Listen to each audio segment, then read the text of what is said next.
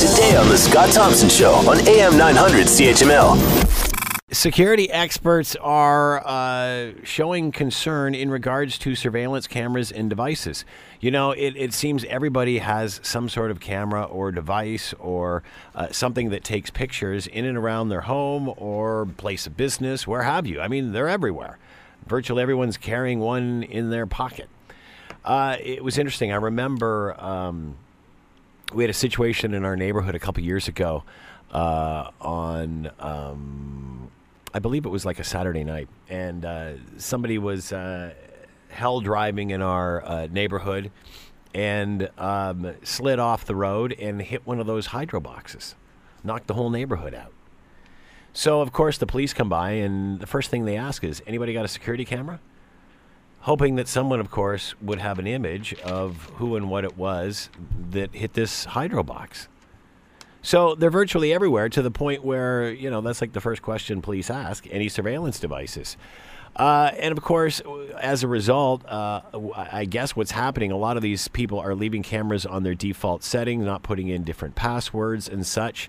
Uh, so there's a variety of these cameras that are being streamed on a Russian on a Russian website for public viewing. Why wouldn't you want to see who comes in and out of the dental office? Why wouldn't you want to see who comes in and out of the warehouse? Uh, you know, uh, our personal devices, uh, everything we have, are, are these at risk? Everything that records something? How do we protect ourselves? Let's bring in Daniel Tobok, CEO, Cytelligence Incorporated, an expert on cybersecurity, and he is with us now. Daniel, thanks very much for taking the time to join us today. We appreciate this stuff. Hi, Scott. Thanks for having me on. How big a problem is this, Daniel? this is actually a major problem. I've uh, I've been chatting about this for a while. A lot of people not understanding all of those cameras. They of course they serve a great purpose, but most of them have a default password on them and are extremely easy to penetrate. You know, in the world of security, there's different levels. I mean, nothing is 100% secure, but we always call it on a range of one to five. Five being military grade uh, type level that you have to breach, which is still in, still not impossible. Just needs time and money and lots of patience. When you look at these cameras, they're level one. It's extremely easy to to penetrate those cameras. So, what type of cameras are we talking about? What is what is mostly seen on this website? So on this website, first of all, there's hundreds and thousands of cameras that they can access. Everything from you know somebody's warehouse where somebody's driving a little bobcat and moving skids around uh, all the way up to somebody's potential home where you see cameras on the outside and in some various cases you actually see internal cameras in some houses right so like the front door or the garage or the backyard Uh, and so on. It's wherever somebody places those cameras. In in a lot of cases this is completely harmless because who cares how fast the guy is going on the bobcat you know what i mean. Really? you know and then oh and oh my god johnny is, is drinking an extra cup of coffee. I mean that's it's usually harmless.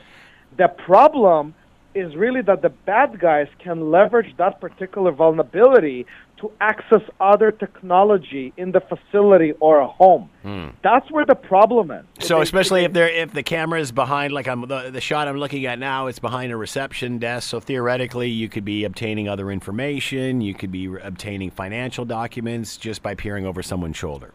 Absolutely. So that's one. I mean, we have seen the scammers being breached before in financial institutions, and they were leveraging that to understand from an internal side when they're going to actually try to rob them, who's coming in, what are the shifts, and their patterns. Again, it provides insight and intelligence to a bad guy and you will never see it coming because you're not thinking about it. So, uh, that being said, is everybody who's doing this, Daniel, uh, have some sort of nefarious uh, reasoning for doing it? Or are there people in Russia that just enjoy watching people coming in and out of a drugstore?